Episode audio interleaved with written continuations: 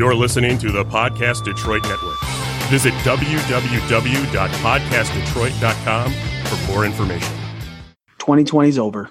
2020 is officially over as far as breaking down the ring is concerned. We took a couple weeks off to celebrate some holidays with our friends, to get things in order, and now we're going to give you our list of what we feel is the top things in professional wrestling in 2020. We're going to get into three categories this week, and we're going to do that as we.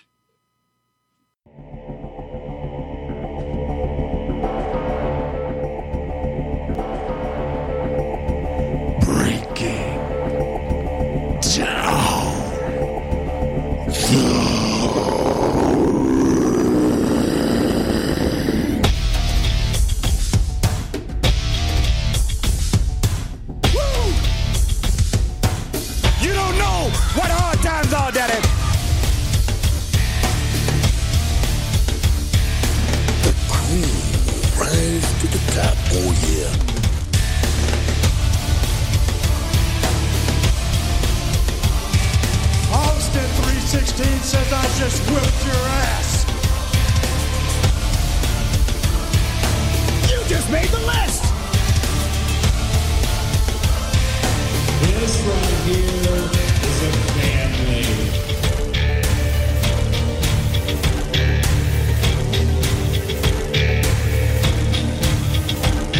Hey, this is professional wrestler and professional podcaster Colt Boom Boom Cabana. My name is Killer Kross. This is the Smoke Show, Scarlett Bordeaux. What's up, guys? The After Machine, Brian Cage. This is Ryan from Pro Wrestling Tees. Sadly, you are not listening to the art of wrestling, but you made a decent choice because you're listening. You are now listening to. When you're listening, And you're listening to. You listen to Breaking Down the Ring. breaking down the ring. Breaking Down the Ring. Breaking Down the Ring. Breaking down the ring. Bring it down. Oh, it's true. It's damn true. Ladies and gentlemen, you are listening, you are watching, you are paying attention to the most inappropriate pro wrestling show in the motherfucking world. You're listening to Breaking Down the Ring. We are your ring crew. Smitty. Uh, Z. And me, the almighty one, Mikey himself. Uh, look, man, 2020 was a fucking crazy ass year. It was a crazy year in the world. It was a crazy year for wrestling. It was a crazy year just all over. However, that's not to say that good shit did not come out of it. Let me fix this. Look better. Mm, Look at me. Mhm. So we have a list of things that we're going to talk about in professional wrestling that we feel are the top of those things. Uh, we're going to make this a two week show, two weeks of show. Uh, so this week we're going to uh, talk about uh, three specific categories. All right. Uh, we're going to talk about what we feel was the best pay per view of 2020, top five. Uh, we're going to talk about our favorite top five moments of 2020 and the top five matches in 2020. Now, again, this isn't just specifically WWE. This isn't specifically any company at all. This is across the entire fucking world of wrestling from January 1st, 2020 to December 31st, 2020. Now, the thing is, like, we, you see a lot of these other lists and people dropping these like in December or something like that, and like, or mid December, not like the actual end of the year, which is crazy to me because it's like, how, there's still wrestling happening. You have no fucking clue what's going to happen in December. And in at least on my list, big shit from December is on there. Uh, there's a match on there. You know, there's uh, I, I think a moment might be on there as as well as a couple other people uh, on, here. So basically, we're gonna get into all this. Let's talk about making these lists. Uh, Z, how fun was trying to figure out a top five in all of these categories that we're doing? Uh, not fun because I put it off for two weeks and had to figure it out. And I don't know, did it in like an hour last night. I could tell because your list is fucking weird. Um, I I don't have it pulled up next to me right now. I'm gonna have to go look at it when we do them. I did, just haven't set it up yet. You know, just chilling. All right. Okay. I got a I got a laptop for the show, and then we took two weeks off, and I took two weeks off. That's fair. Uh, Smitty, you and your list. Uh, how fun was it trying to go over all the categories and even sending things that we're not talking about this week at all? Actually, both of you did that. You both did it. You both just sent everything for the next two weeks. Hold on, hold on. To be I fair, didn't even because there was one thing I didn't. yeah, the tag teams. Uh, but to be fair, To when be I- fair, when I asked what uh, what I needed to send, you said top five each category. Mind you, I didn't read above it where it specified which ones you needed. Right. And Uh, that's kinda- so- What's even crazier is like next week we're going to be talking about our top 10 overall superstars and our top 5 tag teams. And the reason it became a top 10 overall is specifically because of you, Z. You were like, "Are we doing just uh, WWE? Cuz if we're doing overall, I think it should be a top 10 rather than a top 5s." And I was like, "Yeah, we're doing it overall." And you're like, "All right, top 10." And then you send top 5. and I get it. You're red. That was You're red it was just a pre it was just a preview. Just Oh, a preview. okay. Now we got now we get to see the meld next week, which is good because at least with these ones you're going to have a week to put it together. Yeah, Well, to be they- no, honest- they- I, I was gonna say the easiest part of the list were the the men's, the women's, the tag, because those are you know kind of blatantly obvious. When you get into the pay per views, the moments, and the matches, you actually got to go back and like, okay, what happened this year? Like, what pay per views were there? Oh shit, that was a good match. Oh, that was and like, yeah, it it, it got rather intricate at Mhm. the end. Um, in fact, I don't even, I'm not even entirely sure that these are my exact top five, only because I did them so quickly. So it's kind of like, you know, the last band that plays at Battles of the Band normally wins because it's the freshest in people's minds. Right. So a lot of, a lot of mine came from like SummerSlam on. Yeah, Well, we'll very, see. Very true. Very true. Uh, Smitty, so doing your list and everything, how fun did you? Oh, I actually, I actually spent most of the two weeks working on them. That's why, like, when I wasn't home because my little brother's birthday was a couple days ago, we did a surprise party from yesterday. The one So time he left wasn't the home house. all day. Yeah. And so pretty much, uh, originally I thought we were doing the top tens, so I had like top tens, and I had to break that down. And then, like Z said, like for the moments in the matches, I was literally going back and forth looking at that type of stuff. So wait, I wait, got a question. I go got a ahead, Z. I, question. I'll, let, I'll let Z ask you because I have the exact same question. Um, if you did a top ten, what exactly did did you have to, you know, break down? All you had to do was go from one to five.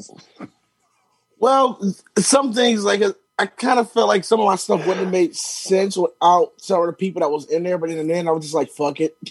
I'm just gonna keep my original fives that I have for each one.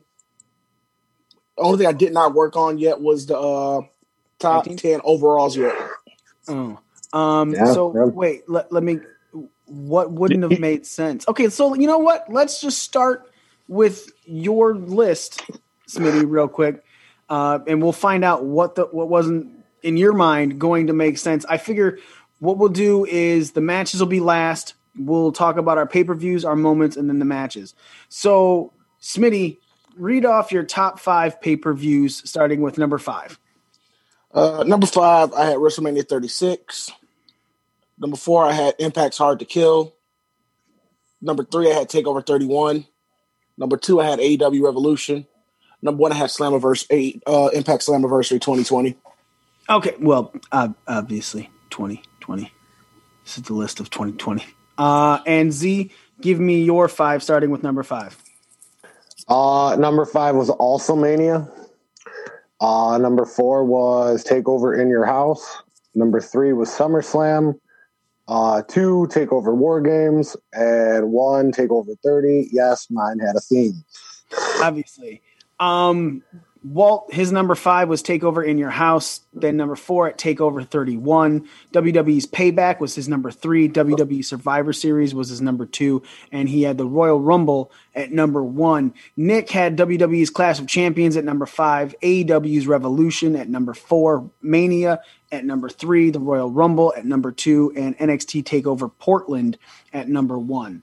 I have Impact Slammiversary at number five, the Royal Rumble at number four, Clash of Champions from WWE at number three, New Japan's Wrestle Kingdom 14 at number two, and number one is NXT Takeover Portland. So, Smitty, your uh, you have two of the Impact pay per views on there. Are those the ones that you're saying you don't think would have sounded right uh, without other people involved in it? Well, I originally that's what my thought, but then I thought about the whole like top ten overall, and someone messed with like are going to make a lot more sense after we actually get that one out the way. Okay, so I think like in the short run, let me rephrase it. So in the short run, I felt like some of it wouldn't make sense without my top ten overall being involved. Okay, um, so you know what? Let's shoot the shit. Give me six through ten on your list. So that's the one I Okay. You see all this here? no, because you have a background and it blends in every time you try to show something. I have so I have about four pages of like everything I've jotted down over the last two weeks, and like me, what I sent yesterday was just the stuff that I pretty much broke down from all those lists into a oh, five. Wow, I did mine in an hour, and Smitty made a study guide. Pretty much. I, I told you I've been watching so much just to try to get like I've been watching so much and looking into so much for this list. Like I, I guess like look, man, I kind of did too. Like I've very much talked about how little wrestling I've watched this year because a lot of the stuff from uh, the speaking out movement just deterred me uh, from wrestling. But there was still stuff that I watched. So in going back, my thing that I did was I looked up like five or six different sites of um, what they thought were like their top 10, right? And I watched uh, these paper pay per views, and man, I have watched so much wrestling in the last two and a half weeks. It's ridiculous. Um, but ultimately came to things that I had already kind of thought originally. You know, uh, Smitty, you have you and I are the only one with any impact uh, pay per views on here. You have Slammiversary at number one. I have Slammiversary at number five. But, I was going to say now, just, sorry to interrupt you, no. but the only reason I don't have Impact on mine is I just recently started watching. Right. Impact. So I, I don't have, you know, like I don't have I can't say it was a good pay per view if I never fucking watched no, it. Agreed. Completely agree with you. Um, I will say I was surprised you didn't throw a fucking talking shop talking shop mania on there because you absolutely love those. And granted, I do, but I love the fact that they're a parody of an actual pay per view. Like they're a shitty pay per view. Like if you pull in the casual fans and say, "Hey, watch this," they'll be like, "What the fuck is this?" But if you bring in a mark like ourselves, right, and they watch it and they get the back the background references and shit like that, it's funny, but it's not. It's not pay per view quality. It's like the SNL of pay per views. Does that make sense? Kind of. All right. I understand that. I get it. Yeah. All right. So, Smitty, Slammiversary, you have it number one. Uh, ex- explain why you thought Impact Slammiversary was the best pay per view of 2020 and why did it beat anything else on your list? It beat everything on my list because it was one one of the uh, maybe three pay per views throughout the whole year that I can I actually sat down and watched and was entertained from the top of the card to the bottom of the card. Okay just everything on there just ticked all. Just it just made me. It, it, it, I was entertained from top to bottom. Okay. And it's probably the most memorable of pay per views throughout the pandemic for me. Okay, and just because you were entertained, that's it. That's like there was nothing. Specific that's, isn't that, what isn't that, isn't that what we're supposed to one out of these? No, I mean yeah, but like usually there's a, that's really vague, right? Like okay, you're okay, exactly. Okay, so like this because I didn't want to go into one of my moments. Okay, so well, I'm just not even going into my one of my moments. So like um the Fatal Five Way, well, five five five six. What did they did? The elimination for the world for the vacant world title. Um, that was really good. I really enjoyed watch like the North and this Shamrock Callihan, I believe, was on that one. I got the card right here. Uh, it's a uh, the Deonna Purrazzo and um Jordynne Grace match. Just pretty much everything on that match uh, you had like a lot of returns and you had some uh, debuts. You had um, just like uh, they had the uh, women's gauntlet for the number one contender. Now I, I really enjoyed that. Which, and um, really, I did enjoy it because of who won. In a way, 'Cause- And I also like the way Well, that's more of a moment matches. than a, a full pay per view. So they say it was once again that was part of the pay per view. I really enjoyed Willie Mack versus Chris Bey for the X Division title. Um, I I kind of like everything that Tommy Dreamer's doing over there at Impact right now. I, I find like some a lot of stuff he's doing is entertaining, and also he's doing what a lot of veterans I feel like a lot of veterans should do. And when they have a position like that, where he's actually trying to get some of these newer guys and younger guys over by getting in the ring with them or having backstage promos with them or stuff like that. Because he did it with Myers, who's kind of not technically a younger guy, but he's kind of one of those guys that's not really known unless you know him as the jobber from WWE. He's worked with uh, Brian Myers. Uh, like he's he was probably the beginning of what we see with Moose right now. What is okay? But what does this have to do with Slammiversary being your number one pay per view? okay, like I said, I just enjoyed it. I enjoyed the first match. I enjoyed all the returns and debuts. I enjoyed most of the. I enjoyed the results. It was one of the and one of my favorite matches from the year on that is in this. Uh, my number two match from all from this whole entire year was in and was on this pay per view as well. All right. Z, obviously, like you said, you have a nice little theme uh, going with yours. You know, your NXT Takeover 30 is your number one, uh, Takeover War Games number two, SummerSlam number three, uh, Takeover in Your House number four, and WrestleMania 36. Now, I will say you have one that is, uh, there are two pay per views that three of us chose as one of the top five pay per views. WrestleMania 36 is one of them. It's not for me. Uh, it is Smitty's number five as well. Why do you think it's one of the top five uh, pay per views of, of the year? Because it's WrestleMania. Okay. um, given the circumstances with the no crowd and the on the fly booking and stuff like that, uh, I still was thoroughly entertained by it. Like I got to see Drew go over Brock. I I got to see the the spectacle that it was. It was the first time it's ever been two nights. Um, obviously, I, there are four pay per views that I think were better than Mania, but it's WrestleMania, so it it gets the the top five nod. Okay. Now, I will say the reason I didn't put it on my list is, is one, yes, it is WrestleMania, but there were, I mean, I I was really struggling with the W because WWE's pay per views uh, got better as the year went on, in in my personal opinion, um, to the point where um, I, I struggled with the TLC pay per view being a top five pay per view because everyone has said it. It's probably one of the most solid top to bottom shows that WWE put out. However, I have Royal Rumble and Clash of Champions up there for the WWE. And I personally think that Royal Rumble in itself, um, with one, all of the moments involved with it, sets it up as a pay per view that should be uh, in your upper in in the upper level. Now, again, that's that's me personally because it is a very moment friendly show, but at the same time, I fucking loved that Royal Rumble match. I thought that was one of the best Royal Rumbles we've seen in a very long time. I liked the uh, the the only thing that really threw me uh, of from the Royal Rumble was like the beginning build of it, right? But once it got to it, I was like, holy shit! This match in itself is again one of the better uh, Royal Rumbles of the fucking of, of all time. And then you get to the, the just the other matches in in themselves. You know what I'm saying? There was uh that was when you had Bray Wyatt and uh, the Fiend. I mean, the, the Fiend and Daniel Bryan uh, going at it. That strap match was fucking nuts, right? Like strap match is a fucking difficult gimmick to pull off, but if you do it right, it's done well, and that was great. Uh, yeah, the Becky Lynch and Asuka match. Uh, you know, Flair, uh, Charlotte Flair won won the Royal Rumble as well, uh, getting c- cementing her legacy even further on. But Z, you were about to say something.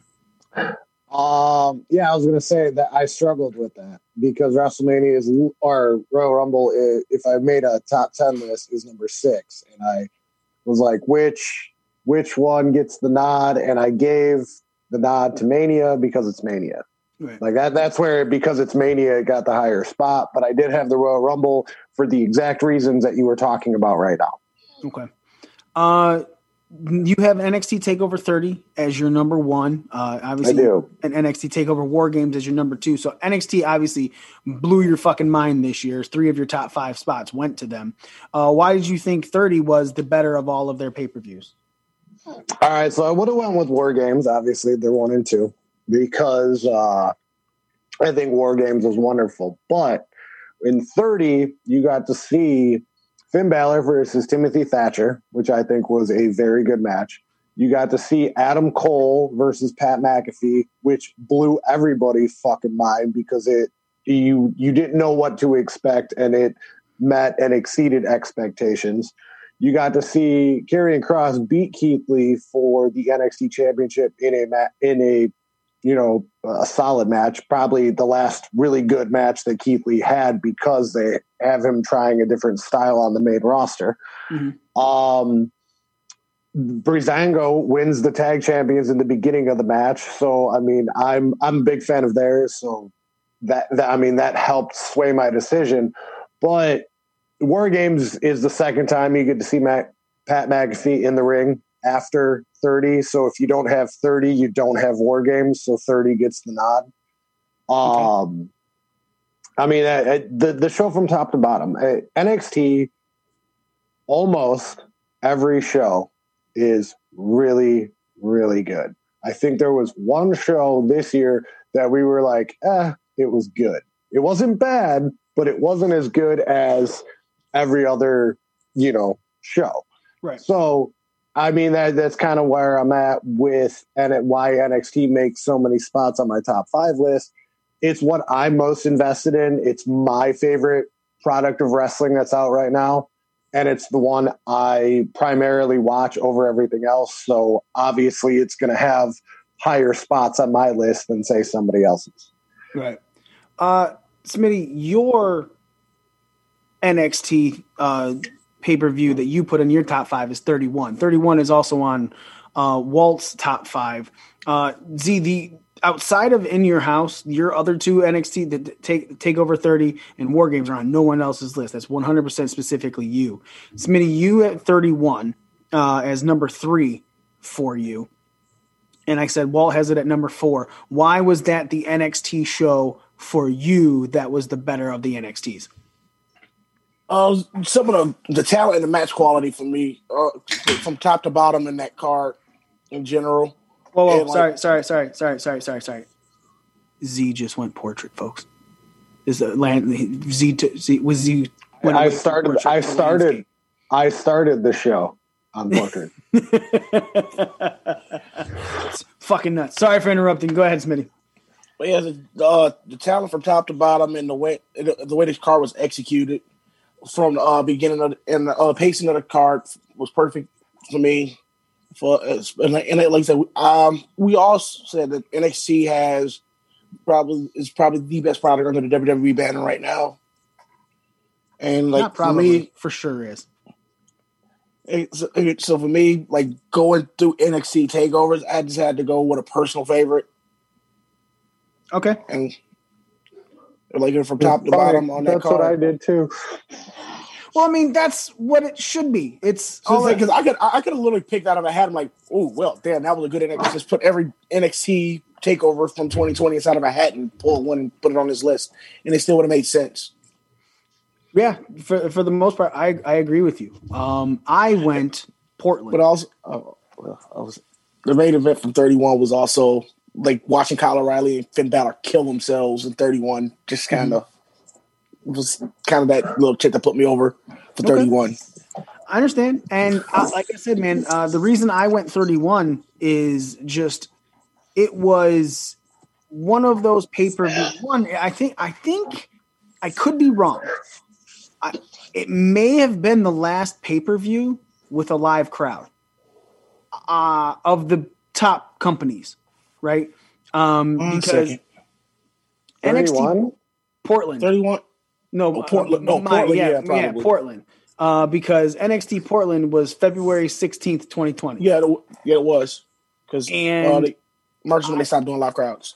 Yeah, and the live It was, it was what? Portland 30, 31 in your house war games? no, Portland, then in your house. Well, right, but those were the five for the year. There Yes. was only five, right? Yeah. There's usually Okay. four or five. I, I'm talking about overall in wrestling. I don't think I, there was. no, a- I. Oh, okay. Sorry. I don't think there was another pay per view that had live crowds because I don't remember another one before the middle of March. And I know the middle of Um, March is when everything was fucking Didn't- shut down. didn't like towards the end of the year. Didn't AEW's have? I mean, only hundred people or Okay, thousand people. Crowd. okay, well, Last yeah. pay per view with a full crowd. Okay, gotcha. Um, so you have this pay per view, and it's topped off with Adam Cole and Tommaso Ciampa just going the fuck at it, right? I understand that Cole, uh, that uh, Balor and O'Reilly is probably one of the best NXT matches. He was Um, better. I I understand that it's probably one of the best NXT pay per view matches of the year. But Adam Cole and Tommaso Ciampa just went at it for 30 minutes, and it was a great topper to another one, uh, to a pay per view that had Balor and Gargano on it, which was spectacular to watch. Uh, the Rhea Ripley Bianca Belair match uh, was wonderful, and I believe this is already getting into the WrestleMania stuff. Like this is right after she Rhea challenged Charlotte for uh, for that title at WrestleMania. Uh, Dakota Kai versus Tegan Knox. Those girls were going at it with another rivalry that has had been sta- uh, going on for quite a while. You know, Keith Lee, uh, NXT North American champion, after beating Diamond and Dijakovic. Again, two friends going at it in a great match to kick off a pay per view.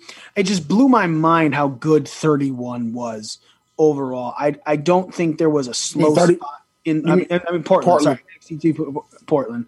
Um, uh, I, don't think there was a slow spot in the entire thing. You know, and as much as I fucking can't stand Matt Riddle right now, uh, this was obviously before that. Let's not pretend like him and Pete Dunne didn't go like the NXT tag, tag team championship match. Him and the Broserweights versus the Undisputed Era, Bobby Fish and Kyle O'Reilly. Just uh, seriously, it's just stacked, right? And I, I couldn't be more happy with the way that pay per view pulled off. Now, I will say, excuse me, um, I am the only one with uh, inter- an international pay per view. I put the rest uh, New Japan's Wrestle Kingdom, their biggest show. Uh, the 14 was obviously the 2021, and I put that up there because that was two nights of just fucking wonderful wrestling to watch. Now, granted, Z, like you had said earlier, if you don't watch it, you don't know, right? If you haven't seen it, you can't you can't put it up there, and it's just. I don't know, man. I, I I feel like Wrestle Kingdom is a pay per view that everyone should watch every year. Like it's their big one. Like I feel like everyone should be watching WrestleMania no matter what. I think WrestleMania is the Super Bowl of pay per views uh, for the states, and anybody who is anybody in wrestling needs to be watching WrestleMania. But I also feel that exact same way about New Japan's uh, Wrestle Kingdom. What are you about to say, Z? While I agree with you, uh, I'm not, you know, watching from 2 a.m. till 6 a.m. And then after the fact, I already know the results. So to go back and watch it, it's kind of ruined after you know, like who wins and what happens. I mean, not to say I don't know what happens at Wrestle Kingdom. I just don't watch it live. I hear about it. I watch little highlights of it, but I never, I've never gotten the full effect of the show. Partly because when I'm waking up for work in the morning, the main event's going on for the next hour. Right. So, so uh, it, it just one of those. I mean, that's the international difference. Is if you want to watch it live in the states, you have to wake up at two o'clock in the morning. And what you and Daniel were still watching it at eight a.m. the other night. Yeah, this one went to 7 a.m. Eastern Standard Time, uh, Wrestle Kingdom 15. But again, I didn't Yep. watch 14 live.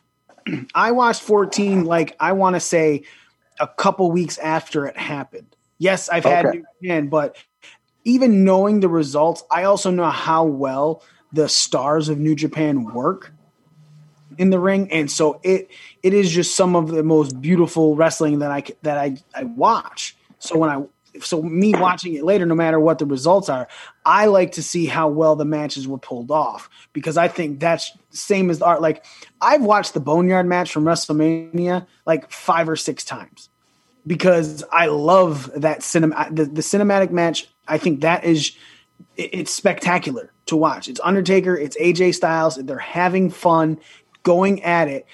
Real things happen, causing things to stop and be edited, but it didn't change how well that match flowed because it's a cinematic match. Of course, it's being edited, but you can And go that's your staple for every other cinematic match at that point.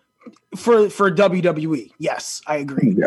Um, because it's and it's just wonderful to watch. And and again, it's the same thing with the uh, Firefly Funhouse match. I, I if I go back and watch anything from WrestleMania 36, it is those matches. You know, those it's those two. Yes, Drew beat Brock, right? But the Firefly Funhouse was fun. The Boneyard match was fucking Taker looking great again, and at this time with AJ Styles, you know, and it's that's like a lot of people say Sting and Undertaker, and it's like, yeah, we want that, but we did. We're didn't. 20 years too late. but but we didn't know we wanted AJ Styles versus The Undertaker until we got it. Right, It- it- the build was crazy, but when what we finally got, we were we were appreciative of. Uh, Z, you're the only one that put SummerSlam on here, though. Uh, explain why you thought SummerSlam was a top five uh, pay per view. Uh, because it's, I mean, basically because of Roman's return Okay, at that point. Um, it the re okay, so the reason SummerSlam's on there is because of a moment, which would be Roman's return, which I think is number two on my moments. Not to get into that list yet, Hmm. but um, SummerSlam is what kind of like I was tuning out towards SummerSlam. SummerSlam happens. Drew turns. Randy's being the best Randy Orton of all Randy Ortons, and I it, it intrigued me to start watching wrestling again. Not that I ever really quit, but it, it it drew me back in to where okay, I'm no longer watching it and it feels like a chore. Like I want to tune in, I want to see what happens. So that's why Summer SummerSlam gets the nod at number three. okay. Uh, Smitty, your pay per view that is not on anyone else's list is Impact's Hard to Kill. Why do you have that at number four above all other pay per views in the uh, spectrum, including which I was really surprised New Japan didn't touch yours, your top five. See, my reason New Japan didn't touch mine is uh, this is kind of the same reason. Or like Z, like, uh, like I really feel like um, because if I got to watch it when it was live, I would have a way better. Uh, it would be way. It would probably. It probably would beat thirty six, to be honest. And like, um, only thing I can really remember from Wrestle Kingdom fourteen is the fact that Tetsuya Naito became the, the dual champion in night two. He won. Uh, Tetsuya Naito wins the IC title in night one, becomes dual champion in night two. Um, that was the only moment I could like really pop to my mind when I think Wrestle Kingdom 14. Even though, yes, you're right. There's always great matches during Wrestle Kingdom, and I think that was the issue. Like all the great matches, there was really no great memories for me at Wrestle Kingdom 14. Okay, so why is Hard to Kill your number four? like I said, you had uh, like once again, two of my best, two of my favorite match, one of my favorite matches from the years on there, which um, one of the competitors, which Mike Elgin, got caught with the whole speaking out movement, and um, I like once again, I enjoyed watching the North, and they had a great match. It, um, and also just one of my moments, also my favorite moments for the year came from that, and I think it was something that was kind of historic for the world of professional wrestling. Okay. So let's get into our moments. Did I say moments were last or first or second? I don't remember. Yeah, I. I don't know. That's the only thing. Screen, screenshot, send it to me. Let me know. I'm going with the way I have it listed on here. So moments. Um, we've all talked about how wrestling is. Uh, you know, people talk about WrestleMania. People talk about things that they do in their career. They, it's always about a moment because a moment lives forever You know, we, you know these pay per views we talk about top to bottom are really good, but the minute we get into the moments are the things that truly connect uh, the wrestling universe with the fans. It, it, it's it's something that sticks with us. So we'll start with Z. Z, give me your top five wrestling moments, starting from number five. Uh, my top five was uh, Kenny goes to Impact after That's number one. Title. Oh, sorry, starting with number five. Yeah. Um, hold please. uh, number five was the Fiend getting lit on fire. Um, am, am I going up ascendingly, or am I just talking about my number five right now? No, five, four, three, two, one. Okay. So then four is Drew beating Brock. Three is Drew eliminating Brock. Two is Roman's return slash heel turn. And one is Kenny hijacks uh, Impact, basically. All right, Smitty. Uh, number five was uh, Tessa Blanchard winning the world title at Hard to Kill. Number four was returns and debuts at Slammiversary. Number three was hashtag Speaking Out. Number two is Black Wednesday. Number one is Kenny Omega wins the AEW title and begins the Impact crossover. All right. Uh, Walt has Orton sets the Fiend on fire for his number five. New Day breaking up for his number four. Keith Lee's winning the double championship, the NXT championship and North American championship. Uh, at number three, Edge returning at the Royal Rumble is number two, and WrestleMania weekend overall is his number one. Uh, Nick's number five are the first pandemic shows. Number four is Roman's heel turn. Uh, Drew eliminating Brock at the Royal Rumble is his number three. Becky announcing her pregnancy is his number two, and Edge returning at the Royal Rumble is his number one. Myself, number five is WWE's Black Wednesday. Uh, number four is the men's Royal Rumble match. Again, all of the moments that were involved in that. Uh, number three is the Brodie Lee tribute show uh, from AEW. Number two, Impact AEW's crossover, uh, which basically what you guys were saying with when Omega won the title in AEW. And my number one is live wrestling, no crowds. So Z, we'll, we'll start uh, with you. All three of us have this Impact AEW crossover right now. Uh, you and Smitty each have it at number one. I have it at number two. Z, why do you feel like that is the number one moment of 2020? Because it's the first time that everybody in professional wrestling was like, what the fuck is going on? It's my number one because it made me turn turn on Impact live that following Tuesday to see what the fuck was up. Like that way it's it was one of those things in wrestling that it left you hanging. It, it you know, the the soap opera esque, like, oh, I gotta see what happens. No matter what, every like I, I don't remember how much of a bump in rating that Impact had that following week, but I know it was significant because everyone wanted to know what the hell was going on. Maybe everybody except for Walt, but everybody nonetheless. Um, it, it, it, to me, it of everything that's happened in wrestling, it's the one thing that had the whole wrestling community talking like no matter what. Like it didn't matter if you didn't watch WWE or didn't watch AEW or Impact or whatever, you heard about it. So for me, it, it's automatically number one. Uh, Smitty, your reason on why it's number one. Okay, so one of the things that like eight, Omega winning the title and announcing and Don Callis announcing he's going to Impact with it, it kind of solidified Omega as a top, like right then and there, kind of solidified Omega as a top guy in the industry at the moment. Mhm.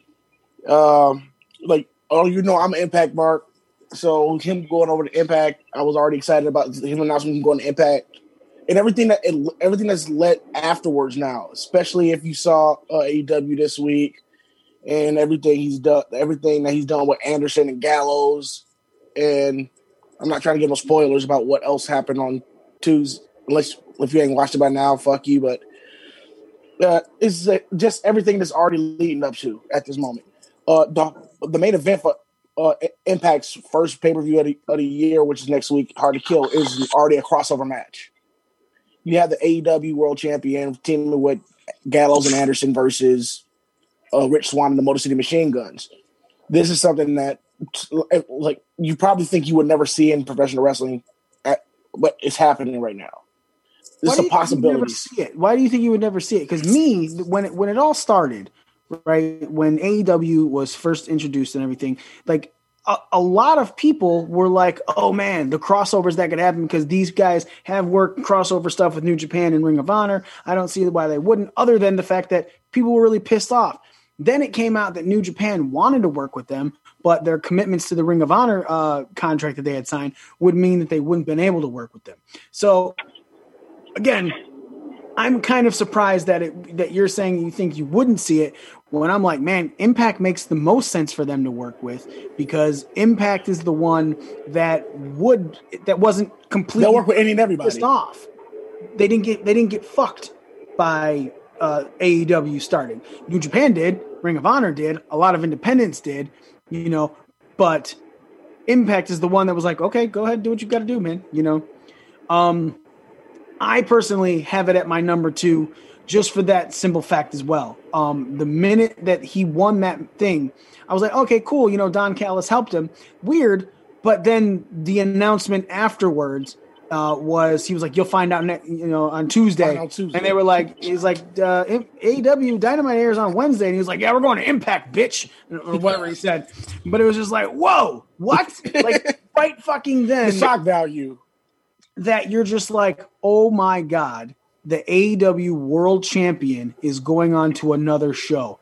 Things that haven't happened uh, to this scale in a very long time. Right now, it seems like Omega is is going to be like the new Ric Flair right when i when i say that i mean as in him actually going and defending his title across different promotions an actual world champion granted nick aldis is kind of doing that with the nwa uh, with the nwa title just like Ric flair did Austin Aries did it back a couple years back too. he said what Impact. Austin Aries did it when he was world champion a couple years back as well. Right, And he was but- on a belt collector. But what. I'm, but again, my whole thing is this is on a scale that you haven't seen since Ric Flair, right? Yeah, true. Flair was doing it, it was huge. Now that Kenny Omega is doing what Kenny Omega is doing right now, you know, going uh, to AAA and having that match against Laredo Kid at the end of the year as he was the AEW uh, World Champion, being in on Impact, very possible you might see something happening with them in New Japan because Kenny Omega is that guy you know, it's this is something I, why it's my number two, but not my number one, is because of the scale that is involved with this. Uh, well, welcome to the show. I wanted to talk to you about your your top five. Uh, we've already mentioned it. Orton being set on fire. I mean, Orton setting the Fiend on fire. Number five. New Day breaking up. Number four. Keith Lee double champ. Number three. Edge returning. Number two. But WrestleMania weekend is your number one, and I'm kind of wondering how how did you fall? One, I was completely expecting to see Edge returns as your number one. Right, Wrestle, I think most of us were. yeah, at Actually, I have a WrestleMania. funny story about that. WrestleMania weekend- Shannon remembers Edge return because you remember Walt almost sliding out the window Yeah, he off almost that died. shuffleboard table. yeah, definitely almost died. Um, WrestleMania weekend though is your number one. Just kind of wondering why that falls into your number one spot, even as it. Why is it even in your top five? That's it was very surprising when I saw it. Um, it's there because can you guys hear me? Yeah, Yep. Okay. All right, so I, I put it number one because it was the first like major wrestling event that we saw, like I guess not post COVID, but like with, with everything shut down, it was like the first event, and and instead of just being one day, they scaled it over, you know, o- over two days, which had never been which had never been done before, and it was just different, and it was and it was kind of like, well, what's what's going to happen? How are they going to pull this off? It, a lot of questions. It was like, is, is it going to be as good without without fans as it would be with fans? Are you going to have that that same drama? Is it going to because wrestling works with fans? I mean, because the fans help build build to those big moments, and you, you weren't going to have that. And and and I feel for for that being really kind of the first real like major show to go on without fans, it it kind of set it set in motion, kind of set the bar for every for everyone else, and all the other promotions kind of going going on and doing things, and and that, that's why I had as as as my number one moment because it was it, it was unique. It was the most unique thing to happen this year in in the industry. Okay, I understand that then a little bit more because that's very similar to why my number one is uh, live wrestling, no crowds. You know, it was the pandemic completely fucking changed how we as fans and how companies were putting out wrestling. Just like I said, just as much as it took and how we were taking it in. Um, the the scale of what has happened. You know, we heard that uh, WWE was talking about. Hi Z. He's got to learn to mute himself. um, we've we've learned that you know WWE was talking about getting rid of the live shows anyway before the pandemic, but the pandemic 100% killed them, right? Completely took them directly off of our screens or off off of our you know um, out of our lives. Period. You know, and then we get to see and watch all of this stuff happening and trying to figure out how we were going to accept it because WrestleMania was weird watching it. There were great times and good moments and everything, but watching some of these things without a crowd, you know, knowing Drew McIntyre, the way his pop was when he uh, eliminated Brock Lesnar at the Royal Rumble, you can have only imagined how big the pop would have been when he won the WWE uh, championship. You know, I I can't fathom anything, me personally, uh, being bigger than what the pandemic had done to the wrestling industry that we love so much. You know, that's why it was my number one moment. Uh, Smitty, you put on for your number five, uh, Tessa Blanchard winning the Impact World title. That was uh, the main event of Hard to Kill. You said it. Uh, the reason why it was one of your pay per views, top five pay per views, was because of the ending of it, that moment. Um, why do you feel like that was a major moment? And I have a counterpoint because I already know what your answer is going to be. You should unmute yourself if you want to talk to us. Yeah, so I got so um Tessa winning the world title at Hard to Kill, like um pre everything that happened, it it was for me it was a big thing. For, uh, not just for wrestling, for, for for women in wrestling, and just Sami putting over Sami put over Tessa was amazing. Um, and like, and like the build for it, it was like just everything surrounding Tessa winning that title. Uh, it just it, it it was really good. It made me feel good as a human being. Okay. Um Just, I, had to, Yeah. I had to check out on at the end. you, you definitely you definitely needed to attack on. All right, so here's here's my problem with this being a moment in wrestling, a top a top five. I agree that it's a moment. It's a history changing moment. It's a moment in history. I, I think the way it happened, uh, one, she was the wrong person to give that belt to. Right? If you were going to put over any the, the the way they got to it is it made way more sense for Jordynne Grace to be that type of woman. She looks like she would beat the shit out of every fucking guy on that roster, except for Brian Cage at the time, who Tessa Blanchard still had to somewhat go through. Uh, even though it was a gauntlet match, he came in after her. There's no fucking reason that I feel like Tessa Blanchard should have won him. Two, she beat Sami Callihan for the uh, belt. I agree. Sami Callihan's great.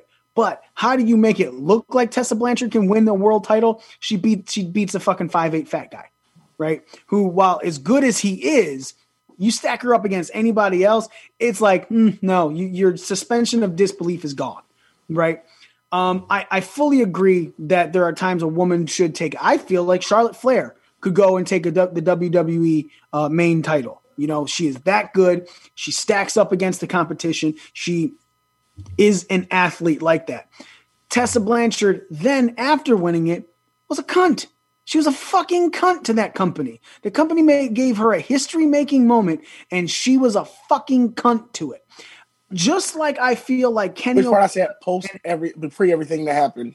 But again, even pre everything was huh, the reason Kenny Omega's uh, I, I feel is up there so high, and why I agree that he should be no, he should be in the top five of anything is because of the things that happen post that moment. That moment sets up a domino effect of great things that happen. Her winning that belt damn near put that company in shackles because she wouldn't do shit with it. I, I feel like her winning that belt was a bigger fuck up than it was a top five moment of the year because it impact for a little bit. but also gave us that awesome uh five six five way match for the um title at Slammiversary, which was really was a really good match. Which- and the results of that, who- what the guy when Eddie Edwards won that one, what he did with the title until he lost it was pretty amazing as well. Again, I'm okay with that because that's what Impact was doing to fix the problem of Tessa Blanchard. Tessa Blanchard, I, I've I hope nobody fucking picks her up the way she acted. I hope she's I hope she's off of out of wrestling for a good year, another year. Um, Which means he's been out for almost a year. Z and Walt at your number five both have Orton setting the Fiend on fire at TLC. Z, I'll start with you um, because I, I really fucking know the answer to this uh, for both of you. Um, why is that a top five moment for you, Z? Because he set a man on fire. May have been a balloon man, but a man nonetheless. Um, I don't. It, it, it's one of those moments. Like, when was the last time you've seen anybody set on fire in the WWE? Uh, Kane. Exactly. Like, it- well, MVP no, set but- on fire. Well, when was the last time you've seen an second time. Inferno match? Like you, you, you knew the end of the match was like somebody was going to get set on fire. We all assumed that it was going to be Orton because he came out with long sleeves and you know jeans on. So okay, you know you figure it's going to be him. Ends up being the Fiend, and then he torches him. Like I, that has to be a top five moment. Name something else that that has happened that was that extreme in the world of wrestling in 2020 or even the last decade. All right. Uh, Walt, why'd you put in your top five? Probably muted. Pulling a Smitty. Wasn't talking to you. I said he was pulling a U. you. Hashtag Smittied. Oh, what what was what was getting his coffee drinks? Walter. Well, you got to unmute yourself so you can tell me why it's your top five. Why? What's my top five? why Orton setting the Fiend on fire is a top five moment for you. Um, because he set a guy on fire, like Z.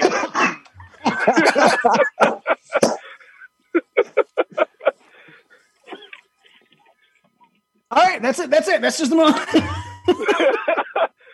mean, I mean, you set him on fire. Like it, we don't see that anymore. it's amazing that I was completely wrong. Yeah, on- set a guy on fire. I mean, yeah. Well, I was right. I like the, the simplicity of setting a man on fire. So it wasn't because These it fucking cavemen. It, it kind of changed WWE's direction to show they're going to be a little bit more attitude era ish with stuff because the ratings are so fucking bad that the fucking network was like, yo, fix your shit or we're dumping you. Because let's be honest, uh, NXT and AEW pull in more weekly ratings than Raw has quite a few times this year. Uh, if you and I'm talking collectively, I don't, I don't mean like each one like AEW beat Raw. No, AEW and NXT collectively drew more wrestling fans than the WWE Raw product. Uh, because we, as we all have said, Raw fucking blows, has blown for a while. Three hours. Honestly, it's but it's all, it's not three hours of good either. It's it's it's not even like it's about an hour of good. SmackDown is two hours of good. You know what I'm saying? Like Raw is just like, here we go. Hopefully this sticks. You know, Get those shit out of wall. What what they No need to do retribution. Out of is wall. put 205 live for the first hour and just have Raw for the last two hours, and it would probably be a much better show, and you'd be more inapt to follow from start to finish. But starting at eight o'clock and following all the way till 11 it gets kind of rough. Well, I will say that I disagree with you wholeheartedly on 205 being in the first hour. Here's why.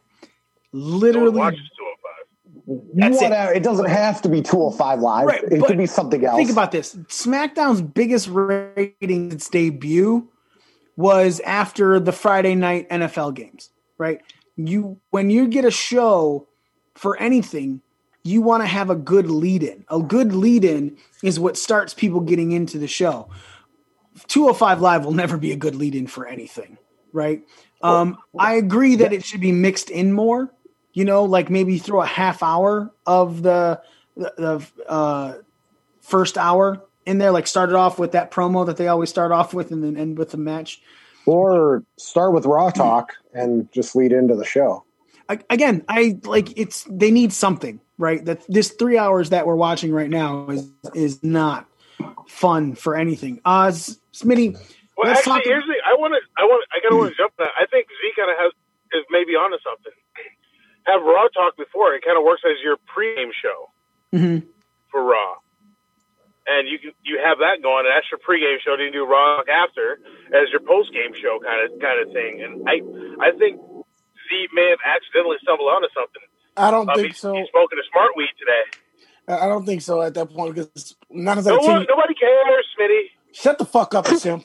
but, um, it's like so we already know like raw, like also raw so formulaic. Like what's the point of having a post show where you're gonna open up with a promo anyway? But that's what I'm saying. Like, if you start with Raw Talk, you don't have to open with the fucking promo anymore. The promos are happening on Raw Talk. Then you get into the fucking matches. So it, it's not about it. You kind of break the formula by putting Raw Talk at the beginning of it. That I mean, you could almost do a half an hour before and a half an hour after. You take that hour away, and you in two hours in the middle is Raw. And if nobody watches Raw Talk after, you don't care because they watched Raw. Yeah, I, I think I think it would work. I, I, I agree with that. I agree with that. Um, so Smitty, two of uh, wrestling's blemishes, uh, major top five moments for the year: uh, the hashtag Speaking Out movement and WWE's Black Wednesday. Uh, talk a little bit about those and why you have them at uh, three and two respectively. Speaking Out at three, Black Wednesday at two. because of the impact they had on the industry. No pun intended.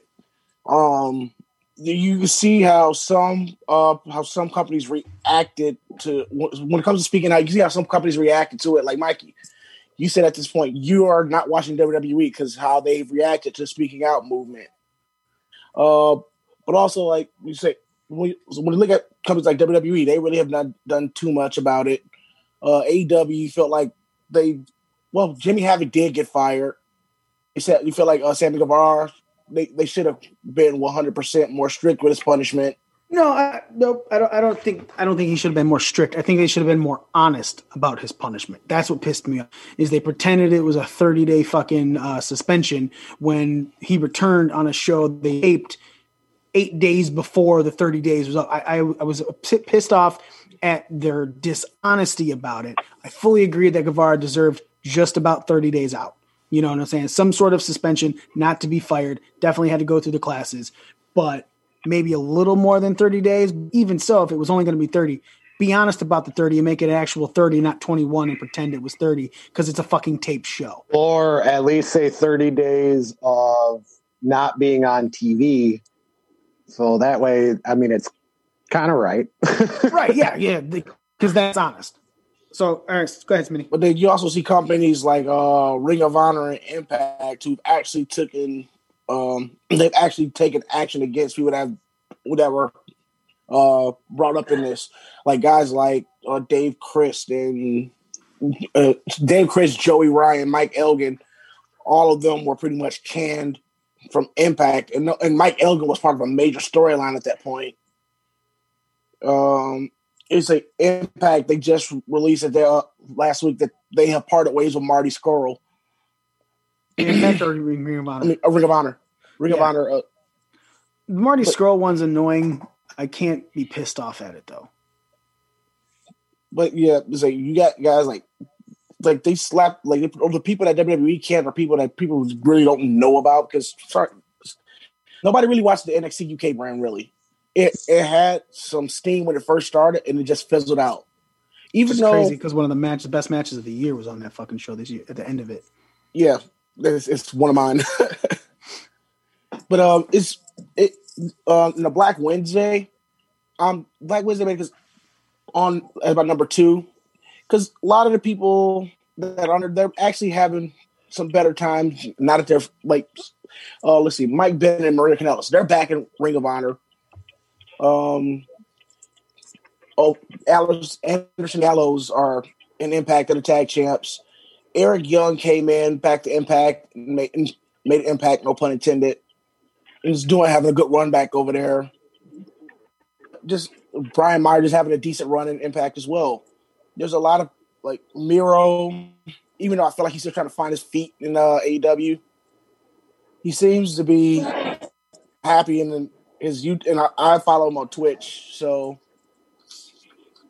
so it's, uh, like the black the Black Wednesday stuff was sad, but I'm just glad to see where how some people are landing on their feet now. But see, that's why that's why it's like in my top five and number five is because while it was sad, um, it, it was a horrible fucking day that didn't need to happen. Right? It's not a moment in my fucking top five because of the greatness of it. It's a moment in my top five because it's like, holy shit! It's it's pure. This is it's profit over people in the WWE.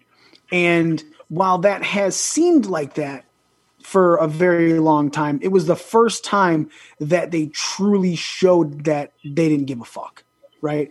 Um, it it was it was it was a situation where when they got rid of who they got rid of, we were all like, okay, that's fucked up, but then it came out that it wouldn't have really eat. Then they it just showed they had the biggest profits of any quarter right after that, and the only thing it would have eaten was like two hundred thousand dollars of the profit. So it was like one hundred percent. We just don't give a fuck. Fuck you. You're you're you don't matter to us. Uh, we don't put our talent above anything. We put our money above everything, and that it, it, it's just a situation where it make the speaking out came out after that, but the speaking out is what put the nail in the coffin for me from WWE. But even then, I was like, all right, fuck you guys, you're kind of tuned out. Z, you were about to say something. Um, WWE is a publicly traded company, so they are going to, you know, for lack of a better term, cut off the hand to save the body. Um, and they only released that they made record breaking profits for that quarter after releasing everybody. Yeah. Like that that helped with the profit margin. Um now if WWE was a mom and pop shop or a privately owned company, then they could then they would I, I would like to hope that they would then put people over money but being publicly traded, their hands are almost tied. While Vince does hold 70% of the vote on stuff like that, he also has to worry about sponsors, network execs. Like he, he has to keep everybody happy. It's not like it's not just his decision. Um, so I kind of understand. And plus, it gave a lot of guys the freedom to go do other things that they weren't able to do in WWE. So I really don't think it was all all you know like if you do if you're thinking of like Stephanie and Triple H and Mick Vince and you know stuff like that like it wasn't necessarily them putting money over people. They have a bigger picture to look and say AEW AEW is owned by one person so that one person can dictate everything now, I understand that, but when you make the analogy of cutting off the hand to save the body, the problem is nothing was wrong with the hand.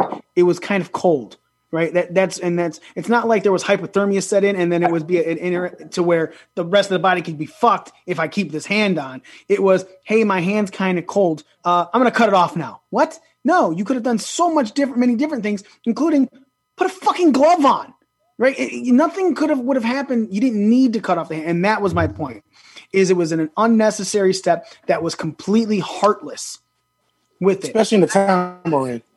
And I understand, right, that it is a company, it is publicly traded, and it is it is about money, but that wasn't affecting that. Like, you know what I'm saying? That was again, the analogy, there was no hypothermia, it wasn't going to kill the body. You could have, you know, put a glove on because it was just a cold hand, right? They specifically went in and said, fuck you, we're getting rid of you, you're gone. For no reason. There was no reason for it. They were still having, they were still going to have record uh, breaking numbers for that quarter. It's not like keeping those people on diminished it to be okay. Now it's not a record fucking profit. Nope, still going to be a record profit. They literally did it just to do it because they were like, well, I want to, we want to cut some fucking shit, so we're going to cut these people. And like you said, a lot of people did have things. Both of you, uh, they did have great things happen afterwards. You know, the Good Brothers are now part of this big crossover. Miro is looking good in uh, AEW. You know, he I finding his feet, Myers, just not finding his feet. Yeah, it's it's good for these people that they finally are getting put in places that they should have been, but WWE fucked up too because one of we put it all. You know, it's one of our top moments. One of our top moments would not be happening if Gallows and Anderson were still in. WWE. One hundred percent. So it might a be WWE's Black Wednesday. Fuck them But, overall. but, but time out- but time out. Paul Heyman's the one that got them fired. Right. It wasn't it wasn't a budget cut for them. It was oh, Paul Heyman said, "Oh, these guys aren't worth the money you're paying them. Get rid of them." Yeah. So I mean, And then so they not to him. really well. Okay, but I mean that's still it's directed by somebody. It wasn't kind of like "fuck you." It was ah, "fuck you" because he says "fuck you." No, I I agree. It didn't need to happen. And because they did it and they listened, they may have fucked themselves as a company a little bit further down the line. Yeah, or uh, I would really like to see NXT with a working relationship, and then we can see the real reunion of the Bullet Club, and that would be kind of cool. I say the only say, and I say the only reason that like there's only two what two people left from the what, one is the original leader, who's the current NXT champion, and then one of your highest stars on your main roster, which your first two pretty much considered leaders of the Bullet Club. Adam Cole's still there too. Yeah, Adam, Adam Cole kind of wasn't. He, he wasn't really considered considered the leader at that point. That's when kind of Kenny never a- Omega. He was never a leader. I said, okay, so you got right. So you got three guys. Two of them were leaders. There's only been like four leaders of the Bullet Club. And One's in everyone AEW forget, and everyone or in forgets that Bad Luck Fale was like a founder. Yeah, he- he- Bad Luck yeah. Fale is the only original member of the Bullet Club that's still in the Club. Right. Well, what, what about the Tongans? You can't have the They- Bullet they Club came without later. the Tongans. They came later. They came They later. came I after the know. I, I, I know. I'm uh, I'm going off the Twitter quotes. Oh yeah. Okay. Um Z, you have this. Nick also had it. Roman's heel turn. A top five moment. Why for you? Uh, because once again, it was one of those things. I mean, first of all, I've always liked Roman, you know, heel or face. Whether, I mean, I, I do believe he was, you know, shoved down our throats and pushed, it, not necessarily pushed the wrong way, but given the wrong creative. And he, he got kind of boring. But with the heel turn, I mean, like, it, it actually makes it's worth watching. I will admit right now, with the whole head of the table, it is getting slightly boring. Like it is definitely they need to definitely spice things up again. But when he first came back, he did, you know, he instantly takes the title, becomes a heel, becomes a Heyman guy. Make I mean, I, I think he's part of the reason people turn in tune into SmackDown, and SmackDown's actually pulling decent numbers because ever since Roman came back, numbers have been higher. I mean, and I've been following close with the storyline. Like, I really like what they're doing, and it was a good moment. And and anything that draws eyes to a product is a good moment. So that's why Roman's heel turn is up there. I agree. I, I I think it was spectacular, and I also agree that it does seem to be getting kind of stale. But I have to fully believe that when WWE went down this road and did it with the Usos and everything, they were really thinking it was going to be Rock Roman at Mania, and now because of the pandemic, they're and them not possibly doing Mania at California anymore. You know, they're kind of like, nah, we got to try, try and drag this out now. So it's kind of a, oops, we fucked up. We put all of our eggs in the basket, and now we're kind of uh, uh, screwed. That's fine bit. though. I mean, All right. it just means you got to leave the title on them and extend this gimmick for another year. So you got to do different things with it. But I mean, I, I do like the head of the table talk and how it would lead into a match with The Rock you just got to find different ways to go about it now. Like you've already exhausted those options with Uso, so let's see other things. And you know, KO. Um, Walt, your number two, Edge returns. Obviously, I we a lot of us expected it to be your number one, um, but it is a huge moment. You're you're a Edge mark. So why? I'm an edge head, bro. Get it right. Edge head. It's because he almost killed himself. Right. Um, so explain to me why it's your your number two. What what was the besides the the fact that you're such a fucking edgehead? Why is it why does it deserve to be a, a top five moment for you? Um, well, because I I think that moment, with the exception of of McIntyre eliminating Brock, that was the loudest pop of the year. Well, there weren't many pops this year. Your, your face kept disappearing into Taylor Swift's tits. I know. He did it on purpose. I really didn't. no, you're just there. Now I'm doing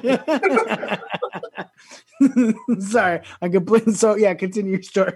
No, but like, but when when his music hit, I mean, the crowd erupted, and that was like, I mean, and even and honestly, I mean, granted, there's no no live crowd, and live audience for the rest of the year, but I think hands down, even if you everything still goes the same, that would have been the loudest pop of the year at Edge coming out because it was it was sort of unexpected. You know, no one really knew what was going, and then you know he came out. It was like, you know, and it was yeah, it's and it's set up for a great program with him and Orton that sadly got cut short because Edge got hurt. But I mean, it sets the stage for him to possibly come back, it, maybe this year or next year or something. But yeah, and, and also I'm an Edge head, so yeah, I loved it. I thought it was awesome. Now you have Edge returning. Uh, a couple other people have Drew eliminating Brock.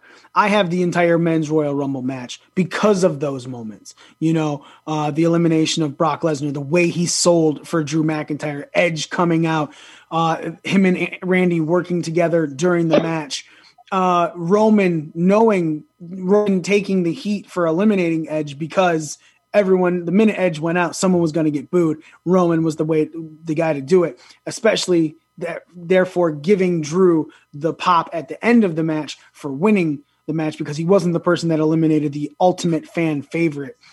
Um, the Royal Rumble match in itself, like I said, is just it, it is the moment mecca uh, for me in wrestling for 2020 pies.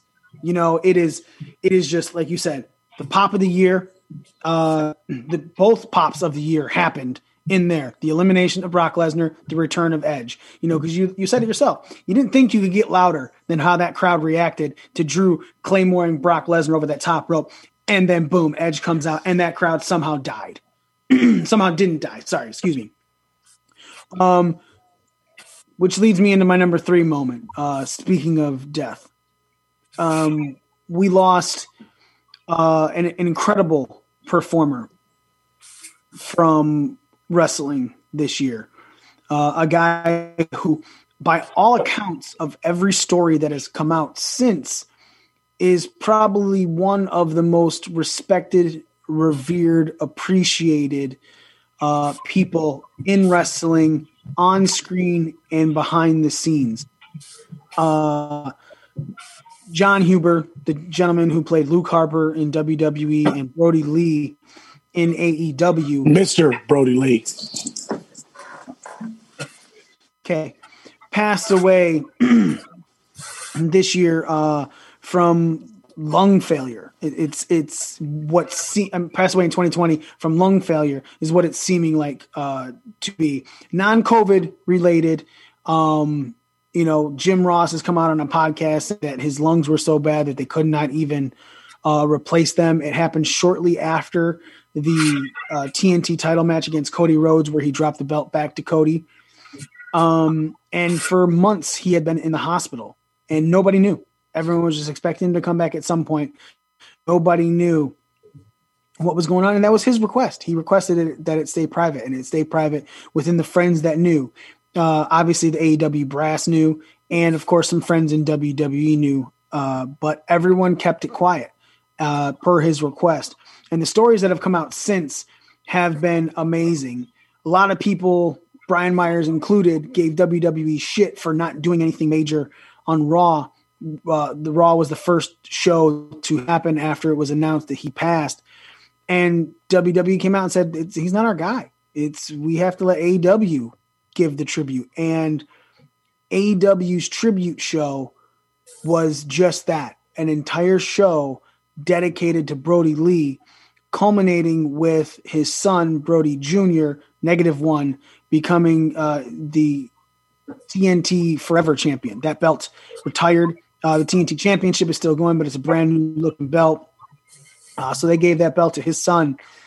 Um, everybody had so many nice things to say about this this gentleman, and then there's the things that he did just to fuck with people, like the story of the workout book from Dolph Ziggler's brother. You know, he asked uh, Brodie John to put a passage in there, and the whole passage was just a rib on fucking Tyler Breeze.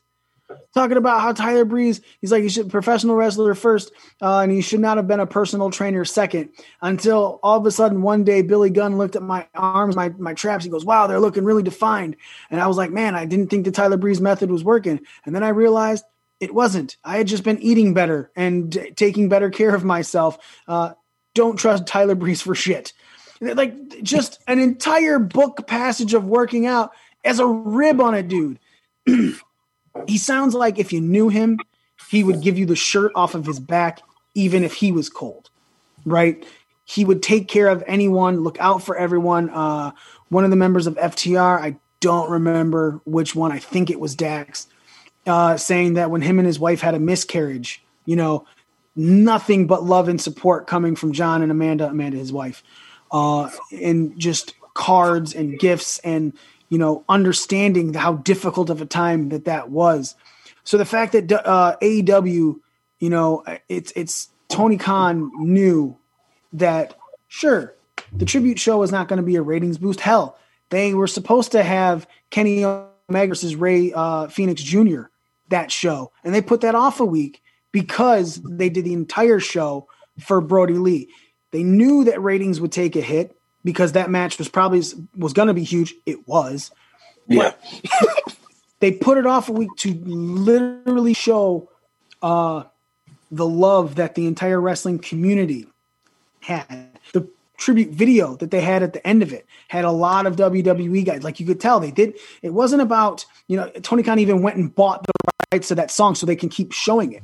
You know, it was not about um, wrestling promotions. You know, it truly showed that wrestling you know, Waltz even made posts on our things like just because you like AEW doesn't mean you got to shit on WWE. Just because you like WWE doesn't mean you got to shit on AEW. Even his wife since has come out and stated, "Look, I'm not going to say WWE sucked. You're not going to hear me say say bad shit about WWE. Just because it wasn't meeting the needs that he had wanted at the time doesn't mean the company did sucked. It just means that they weren't a perfect fit anymore." So he had to move on to build his character, but it gave him his life in pro wrestling. It gave him a way to provide for his family. It, he won a, had a dream of winning a title at WrestleMania. Like so many people think that these companies suck because they're not doing what you want them to fucking do with your favorite wrestler, but it doesn't mean that.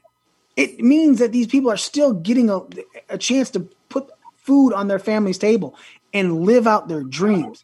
So AEW showed that with this tribute show, and to me, that's why it's number three. Is because it, even though it was so sad that he passed away, his passing has probably done a lot to heal some of the divide that fans are feeling from multiple companies. You know, it's it's super classy that Tony Khan did an entire show for this man and not just a segment, which is all you see from anyone else. You know, every I'm not knocking it, right? It's that's just how people, like you said, see from earlier things. WWE is a fucking business. They have to answer to sponsors and stuff like that. If they did a two-hour tribute show on SmackDown or a three-hour tribute show on Raw to anyone who has passed away, ratings would take a fall and people would be mad. Tony Khan owns AEW and he and TNT has such a working relationship to, well to well such a good working relationship that he'd be like, "Hey, this needs to happen. Sorry if you're pissed off about it. Next week we got that main event that's going to blow the fucking uh, roof off, and it happened. You know, Well, WWE did do a, a, a, lo- a long tribute show to a wrestler who died. That was full three hours too. Yeah. Just two day, two days later, they had to come back and erase it all. I, however, kind of again, it wasn't the, the the not everything about the AEW tribute show. Every segment was fucking Brodie Lee stuff. The Benoit show that you're talking about, No, that was every segment. It was all about Benoit. Yeah. They didn't It wrestle was. a single match. It was all It was all about Benoit. really. Yeah. yes. There was a couple mean, matches you- in between, but it was YouTube to find it because I'm positive it's not on the WWE network. Yep, hundred percent. Not there. Man, I gotta yeah, look it it was up. all about Chris Benoit. in the Eddie Guerrero Yeah. tribute show was what they had one for him too. When he passed. Yeah, but but when Chris passed, they literally shut down and just had people talk about Yeah. Benoit for you know two and a half, three hours, And then and then and then comes Then Vince McMahon SmackDown. came on SmackDown and said, um, "My bad." we're gonna lay at the smackdown on this name real quick. and, and you haven't been able to find a Benoit match since. Like those little dots that show up on the network. Normally, when there's a huge gap, that's a Benoit match. no, you can watch Benoit matches on the network. Yeah, they're still. He said you can watch it, you just can't search for him or find Right, but I'm saying Yeah. like if you if you're watching an old pay per view and it does the little WrestleMania bullet 20. points like beginning and the end, you you Yeah. can always tell when a Benoit match happened because it's an abnormally large gap between said dots. The biggest example, WrestleMania 20. Well, well, yeah, well, and because I know one of them, it's like Chris Jericho defends the title, and that's Yes. just it. Yeah. well, get Again, well, you know. All right. That's, uh, honestly, like one guy that uh, the one guy that, that really came out after Jon Huber's passing was John Silver, which he came out and told the story about how he bought um how John how Huber bought a thousand dollars worth of ring gear for him, and he wore it Yes. during a tribute show. Yeah, he went uh, spent money because he uh, John Silver was a guy that he wanted to get over. Like, um, you know, it came out that when he was went to AEW, what he wanted to do was be a guy that helps put the younger guys over. John Silver being one of them, and that's why. Uh, it, sure, obviously, it was he was at some point probably going to hold that AEW title, right? Um, but he specifically went to AEW to help put people over rather than put himself over, which in turn put himself over. You know, Look like at the Dark Order. Yeah, it's it, it's crazy, and you know, even Matt Hardy said there was so much that Hu, uh, Huber said to him. Just thank you so much for doing all that on social media, so that it came when it came out that I was the, actually the guy. It was a swerve, and it was great. All right, let's move on to our top five matches of 2020. Uh, Smitty, give me your top five, starting with number five. Uh, I had Mike Elgin versus uh, Eddie Edwards at Hard to Kill at number five. Say Kyle the company too. Uh, Impact. Mhm. NXT. The number four was NXT. Uh, Kyle O'Reilly versus Finn Balor at Takeover 31. Number number three was Walter versus Dragunov NXT UK on um, October 29th. Episode 116 for anyone who wants to go to the network. Um, number two was Deonna Purrazzo versus Jordynne Grace at Slammiversary. And number one was Kenny Omega and Adam Page versus the Young Bucks at Revolution. All right. Uh, Walt, give me your top five matches, uh, starting with number five. All right. Uh, we have. I had it and then I went away. All right. My top five matches are uh, number five, Reigns McIntyre Survivor Series. Uh, number four, New Day Street Profits, also Survivor Series. Number three, AJ Styles Undertaker Boneyard match at WrestleMania. Balor and O'Reilly at Takeover 31, and Keith Lee Adam Cole Takeover uh, in your house. All right. Uh, Z, your top five matches, starting at number five. Um, they are uh, number five, Moxley Omega. Number four, the Say women's what, elimination. say what company and when. Oh, uh, AEW Winter is Dynamite. Winter is Winter is coming. Yeah, Win- winter is coming. Sure. Uh, the women's elimination chamber, obviously elimination chamber, WWE. Uh, the Hell in a Cell I Quit match, Roman and Jay Uso, WWE Hell in a Cell. Um, Survivor Series, Drew versus Roman, WWE, and uh, the NXT War Games men's match.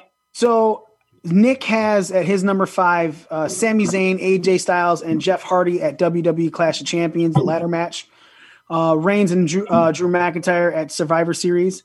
Uh, the best friends and Santana and Ortiz on AEW Dynamite episode number 50. Uh, Pac and Kenny Omega, AEW Dynamite episode 21. And Kyle O'Reilly versus Finn Balor, NXT TakeOver 31. Myself at number five, I have uh, Jordynne Grace versus Deonna Purrazzo at Impact Slammiversary. Roman Reigns versus Kevin Owens at WWE TLC. Kenny Omega versus Jon Moxley at AEW Winter is coming. Uh, Adam Cole and Tommaso Ciampa at NXT Takeover Portland. And number one, Tetsuya Naito versus Kazuchika Okada at New Japan's Wrestle Kingdom Night 2, where Tetsuya Naito became a double champion. Um, all three of you guys have Finn Balor and Kyle O'Reilly at NXT Takeover 31 in your top five matches. Uh, Walt, I'll start with you. You actually have it uh, at number two. Uh, why do you have it so high? What stood out in that match to you to where you had it at your number two spot? Um, for, for me, that match, I know how good Finn Balor is. I've been a fan of Finn Balor since he first debuted at NXT because that was the first time I I've heard of him. I never watched him before, um, and he has impressed me since I since the first day I personally saw him, and I've been a huge fan of his since. So I knew what he could offer. I've only known Kyle O'Reilly as a tag team guy, as kind of like, for lack of a better term, a lackey for the the undisputed era and I didn't I didn't know if he that he could really be be a standout guy, be a one on one performer. Um, that match showed me that Kyle O'Reilly. Now, Grant, I do like him and, and him and Bobby Fish as a tag team. I enjoy the the hell out of their matches, but to see Kyle O'Reilly kind of take really just take that next step into being a potential main eventer, a guy that can strike out on his own. That was kind of his arrival moment for in, in NXT and for me and I'm sure for a lot of other fans who aren't as who aren't as familiar with uh, O'Reilly outside of NXT as some other people might might have been. So it's high on my list just because of that. Because I think they did a hell of a job putting Kyle O'Reilly over and making him look like a legitimate uh, top guy. All right.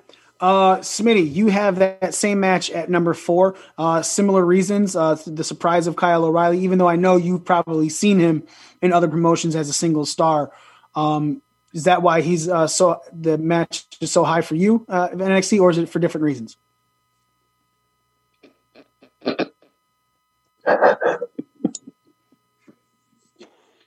Every time. He said every time. Every time. Every time.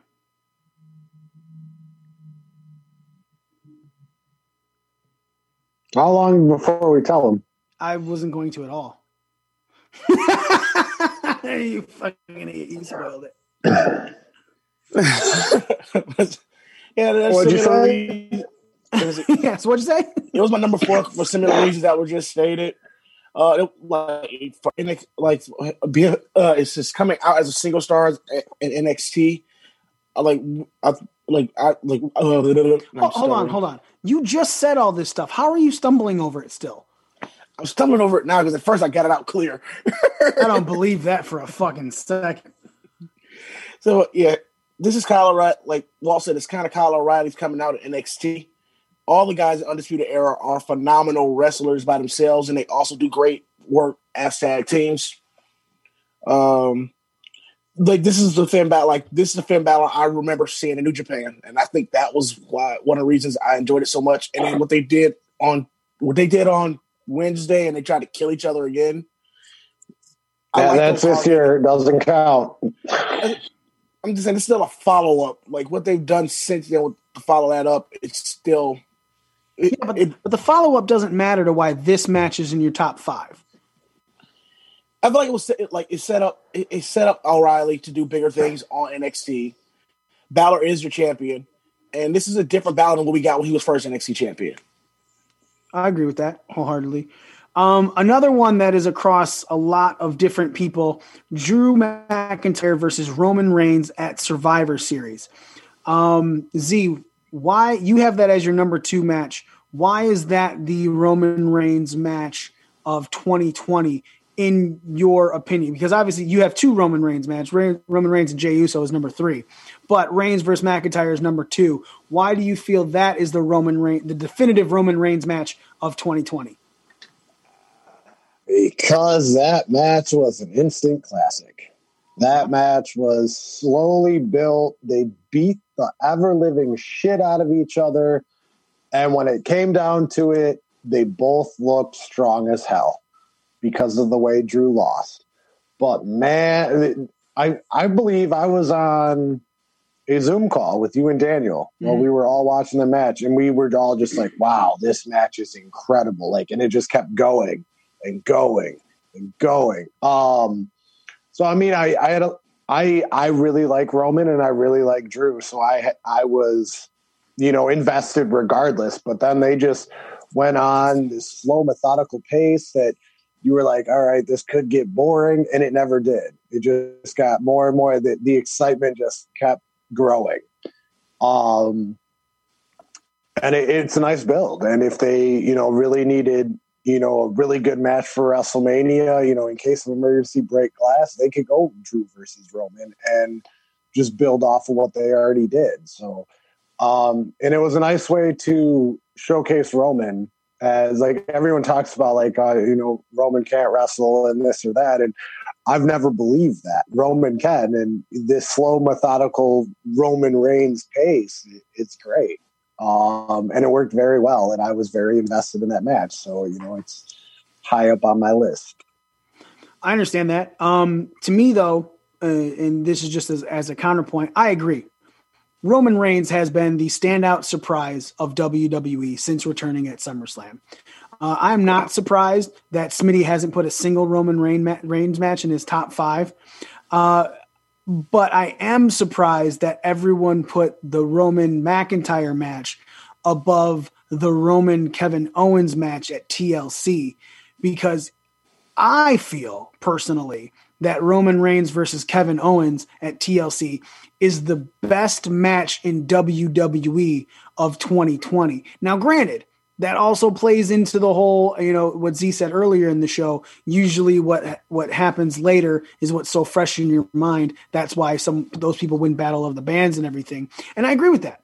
However, we all knew Roman Reigns was 100%, just like any of these other matches. We you, you knew Roman Reigns was winning, right? But this match, you were like, I don't even know. It, it- we all thought it was going to be this filler fucking match to this Roman Reigns ver- uh, in the uh, echelon of me building him building up his table. It was like, all right, this is going to be a fun gimmick match that to throw him. Kevin Owens was made to look like he was going to take that Universal Championship. Like there were times watching that match, like how does he fucking lose this now? Like you know, like Roman's on the outside, and then fucking Jey Uso, you know, showing up and stuff. But the match in itself built up and took away every last bit of you sitting there going, Roman's winning this, to literally make you at a couple times go, wow, Roman might lose, Kevin might win. I could oh. not believe that it was built like that. The way that those two people, and again, 100% a lot of Roman for how he sold for Kevin Owens to make Kevin Owens look like a fucking god against him in a pace that is like you, like Z said earlier, is wonderful to watch Roman wrestle at. I love this pace of Roman Reigns. You know, Z, you had a counterpoint. Uh, I was going to say the exact same thing you did, except about the Survivor Series match. As that match went on, I you always kind of knew, you always kind of thought Roman was going to go over, or it'd be like a double disqualification, or you, we we talked about it on the show. Like, how are they going to make both of these superstars look strong because they're both champions? So you just assume that Roman was going over because that's WWE's guy, face or heel. Mm-hmm. So as I'm watching the Drew match, as it as it goes on, I'm going, oh shit, Drew might actually win. Like now, now you throw in Jey Uso, like Jey Uso fucks it up, Drew wins, and then Drew's kicking out of a spear. Like at, at the end of the match, when Drew lost, you were like, okay, that's what I figured. But you had me at certain points. You had me where I thought, oh, there's Drew's moment, and they're really going to put Drew over. So that's why you know Survivor Series got the nod over TLC. Fair, uh, Smitty. You, myself, and Z are the only ones that have a women's match on our top five match. Uh, you and I have the exact same match. Uh, Deonna I love bitches. Okay. Deonna Purrazzo versus Jordynne Grace, where Deonna Purrazzo became the Impact World Champion at Slammiversary shortly after being released from WWE. Uh, why do you you have it at number two? Why do you feel it's just, it's that high on the list of matches for the year? I think it's already a well known fact that I love women and tag teams wrestling on the show. I'm the person that is probably the most avid about women's tag team wrestling, and this was a really good night. It was one of the I think this was probably the best women's match of the year, seconded by uh, the Helen Bayley and Sasha Banks, and then was again it, it was a good story and everything that led up afterwards. It was probably one of my favorite feuds this year.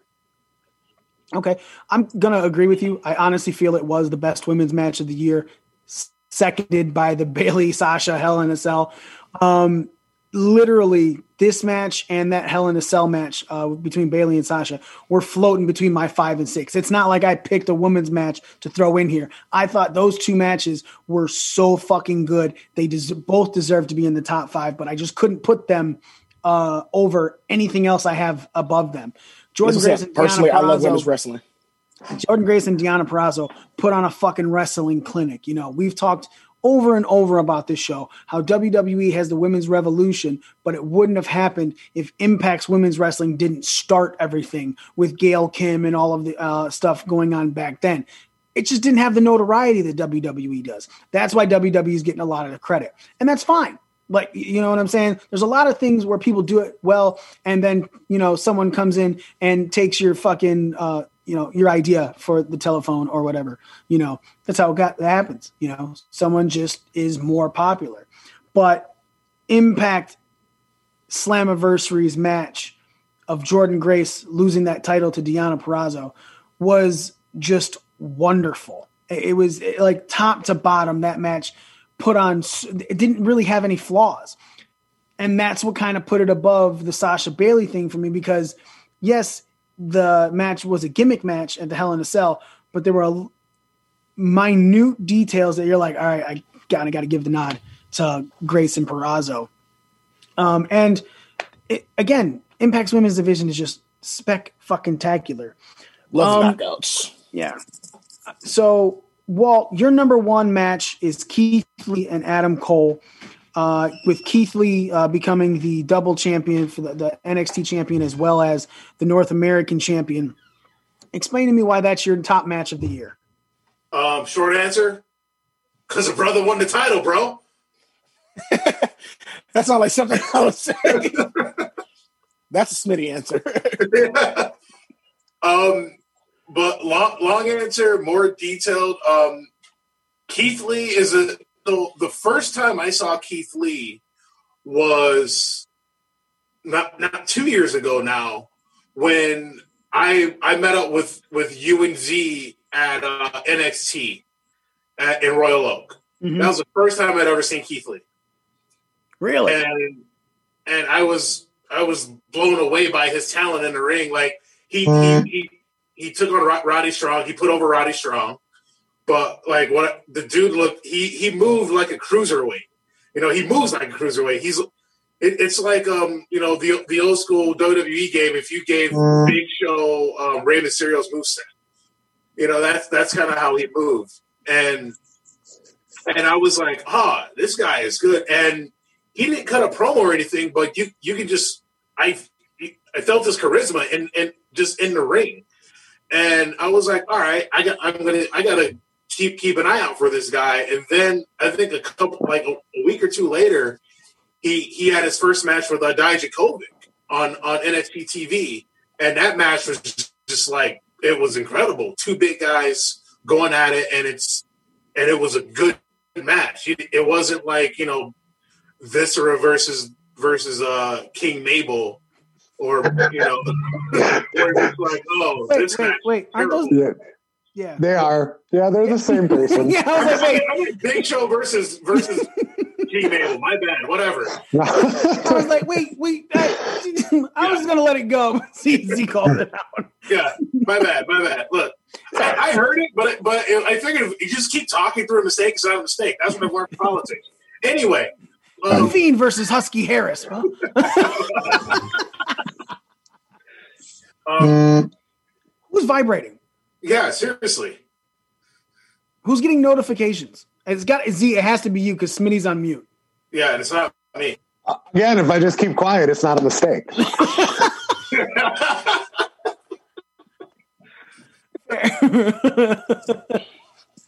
But okay, anyway, back to my answer. So, so I've been a fan of Keith Lee since I first saw him. Adam Cole is just another one of those guys that I, if Adam Cole's had a bad match, I have I've yet to see it. Um, the guy can ha- can literally have a match with any and everybody. You know, he's he's pro. I mean, he's like he's comparable to almost Shawn Michaels in a way, to where he can go out and he'll, he'll the, the old the old saying he can have a match with the broomstick, right? Mm-hmm. And so, and then you have both of those guys colliding, and Adam Cole being a credible champion and a credible contender with Keith Lee, and they they were just magic in the ring together, and I and I that's a match I thoroughly enjoyed. I've watched that match four or five times since the since the first time I watched it, Nice. just because I enjoyed that match so much, and also, I mean, the crown achievement for Keith Lee to be double the double champ, and you know, and you know, yeah, and also black guy. Careful, Smitty. My A white, dude, a white dude threw that up at the Capitol building the other day, and everyone fucking rioted. So I would be careful about that. Smitty, Fuck them niggas. Smitty, your number one match is Kenny Omega and Adam Page defending the AEW uh, Tag Team Championships uh, against the Young Bucks. I believe this is the match where the Young Bucks took the titles, if I'm not mistaken. No, no it's not. It was a Uh, follow-up. Oh, yeah, yeah, I'm sorry, because this is AEW Revolution. Um, why is that your number one match of the year, and why does it beat? Uh, why is it definitely better than all of the others that you have? Well, it was a it was a thirty minute. It was a half an hour classic. I like the I like I like the way with the Bucks. People talk about the Buck my Bucks matches. The build, the story they told in this match. Um, just all four of those guys are amazing. It, it kind of like also kind of led to the descent. Like toward the middle, you kind of saw more of the dissension between Page and um and Omega. Like, there, was, there was so many stories. The match was really good and it was probably the be- it is once again it's the best tag team match I can think of throughout the year 20, uh, 2020 and it's probably one thing like one thing that kept sticking in my head when I keep thinking when you said we needed to do a list of our favorite matches top matches it was the one match that kept popping into my head no matter what when I was trying to do these lists Okay. Uh, Z, your number one match is the war, the men's war game match at NXT Takeover War Games. Um, why is that your number one, and why is it better than everything else you have on the list? It's not. I just did my list in an hour, so that's what you know made the top of it. Um, in fact, when you asked like men or women's, I was like, "Ooh, that's a good question." Uh, Right, because I think the women's is better. was better. Personally. Yeah, no, I know, I, I agree. Um, again, if I didn't one. do research. I'm- You had it I'm- out the entire fucking time, bro. You had the out because you could have just said, "Oh, women's." Full disclosure, I'm trying to be honest here. All right? Yeah, whatever. fuck it. Um, the the women's was the better of the war games, but I mean, after listening to you guys, I am thinking about it. Like, I don't even think either war game should be at the top of my list. But I mean, the women's war games match is the best war games match I've seen since NXT started doing war games. Okay. I won't. I won't say the best ever because there were some pretty good War Games matches early on in the War Games pay per view, but uh, since NXT kind of took that name and made it their own, this is probably one of. It was one of the best matches. Had the most moments. You, I mean, you you had a flying dumpster fire in Io Shirai. That was kind of cool. You know, Oscar the Grouch style. Um, there was just a lot of things Darby that Allin in style. it's the coffin drop. Yeah, Yeah, basically. What's uh what's the Japanese translation for coffin? I don't know. Well, that's what it would be. Blank drop. Uh,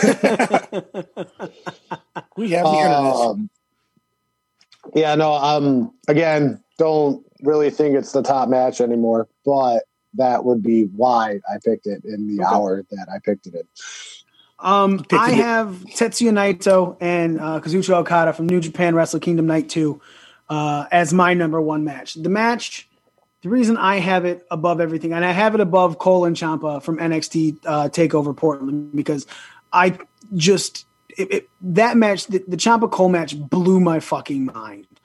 And I could not, after watching it, say it was better than Naito and Okada. And Naito and Okada have just, for me, this entire year, been the match. And look, I've been a, a Naito fan unapologetically since we started bringing New Japan onto this show. I fully admit that until three years ago, I had no fucking clue who Naito was. When we Thank first you, found Joe. out about when we yeah, when we first found out about him, he was he was the the IWGP Intercontinental Champion, but he was a heel and he treated that belt like shit, throwing it around. It broke. Uh, it was it was like the hardcore title met a real prestigious title, except the shit really happened to the title because he just didn't give a fuck, you know. Uh, but he can never he like he made it to New Japan's main event before in Wrestle Kingdom and just didn't have anything culminate. This match it followed him and Jay White uh, from Night One, and this match was just a fucking wrestling clinic. It is it is something that like I, I've always said, you know, New Japan is everything that you want in wrestling, except it doesn't have any of the entertainment factor to make it as big as the WWE. You know, and full disclosure, not everyone in New Japan will be good in WWE. Look at Shinsuke Nakamura. I fully stand by that statement. Nakamura is a great wrestler. He is not one of the greatest because he can't wrestle WWE style. He needs those 20, 30 minute matches for him to get something across in that fucking way. I am not sure that Naito would be WWE great. But in New Japan, the matches that he put on puts on, and especially this one against Okada, is just a sit back, holy shit, what a great fucking match type of thing. I've given Kenny Omega a lot of shit because Kenny Omega in New Japan was a move repeater. Left and right, you were seeing 14 fucking V triggers. The only move he never repeated was his finisher because once he hit his finisher, it was over, right? It's still one of the most one protected moves in the Yes. industry right now. But his signature moves weren't setup moves. They were, I'm just going to keep doing this fucking move over and over and over again. Now I will say Omega is a much more polished wrestler than what he was in New Japan. I, I'm not saying he's, I'm still not saying he's great. I'm still saying he's very repetitive. But compared to what he, that fucking 85 star match against Okada was not an 85 fucking star match. I say Omega's better now.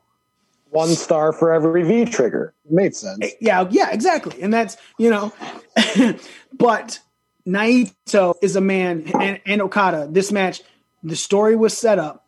You could watch this match even if you don't know the history of these two guys and still be thoroughly entertained. You might not think it's the best match of the year because I fully agree that with a lot of these, the story behind it, understanding the the culmination is what makes these matches. But I honestly feel like you could watch this match and still think it's one of the greatest matches you've ever seen, regardless of having the story behind it. You know, uh, Z, I kind of want to ask you since you've been thinking about this, and I'll give you a chance, you know, it's not totally redeeming yourself, but listening to everything that we have said, taking a little bit more time, is what match would you feel is probably one of the best matches you've seen this year? If it's not, it, obviously because you said this was in an hour and you've been listening to us talk. Um, I'm actually going to have to go with Keith Lee and Dominik Dijakovic. Okay. uh, any any one of those, I, I think the the second one was probably the better of the the set of three they had. I mean, I, I, on television, they've they've had a bunch, you know, off television as well. But um, when Walt started talking about uh, him, you know, seeing Keith Lee for the first time, and then him seeing the match with him and Dijakovic, I remembered how good that match was. Like that match, it, it like Walt had said, like it was two guys that I mean, it was watching two guys that are both like six foot five plus and you know three hundred pounds plus wrestle like Shawn and Brett. Like it, it was great. And then you throw in the high flying abilities of both men, it just was you know that much more special. And it it put one of them on the map, and it cost the other one his name. So uh, it kind of sucks. but but they were they were they, th- just that trilogy trilogy of matches. And even after Keith Lee won the title, he was like, you know, Dijakovic gets the first shot because he knew that the chemistry was there and that they would put on a good show. So I mean, that's definitely if if I went back and reviewed the whole year, that match would fall somewhere on my top five. I guarantee it. All right. You know, um, I will say, uh, in agreeing with Z and Walt, and I believe Smitty agreed with them too. The big man in wrestling is starting to take a completely different shape.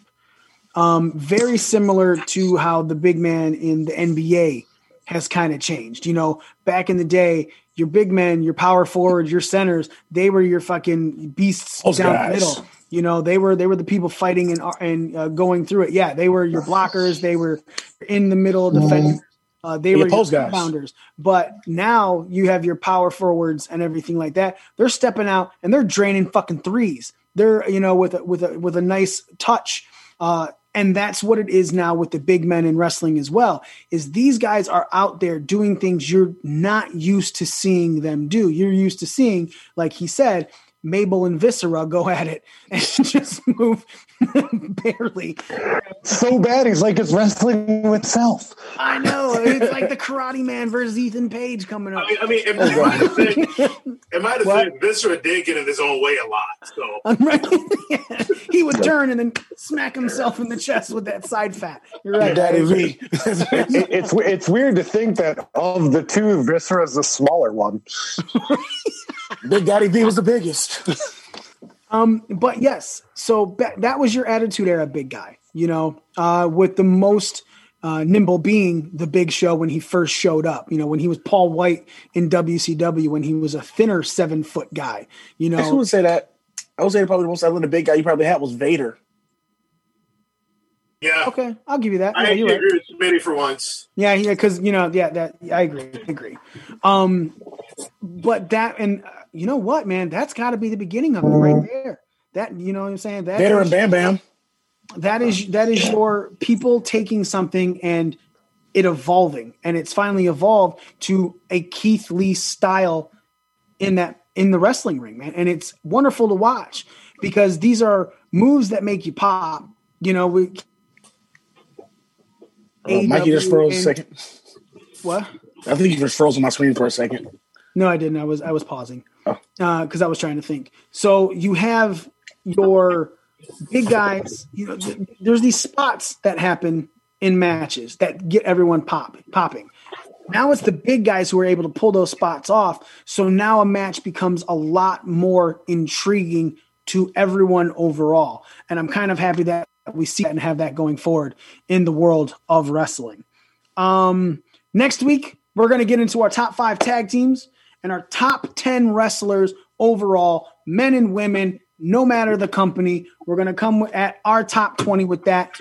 Again, This week we did the pay per views, top five pay per views, top five moments in wrestling, and the top five matches, in our humble opinion. Hopefully next week Nick won't be dying, uh, and with the COVID nineteen, Conic nineteen, uh, and we have him back to be able to discuss his stuff.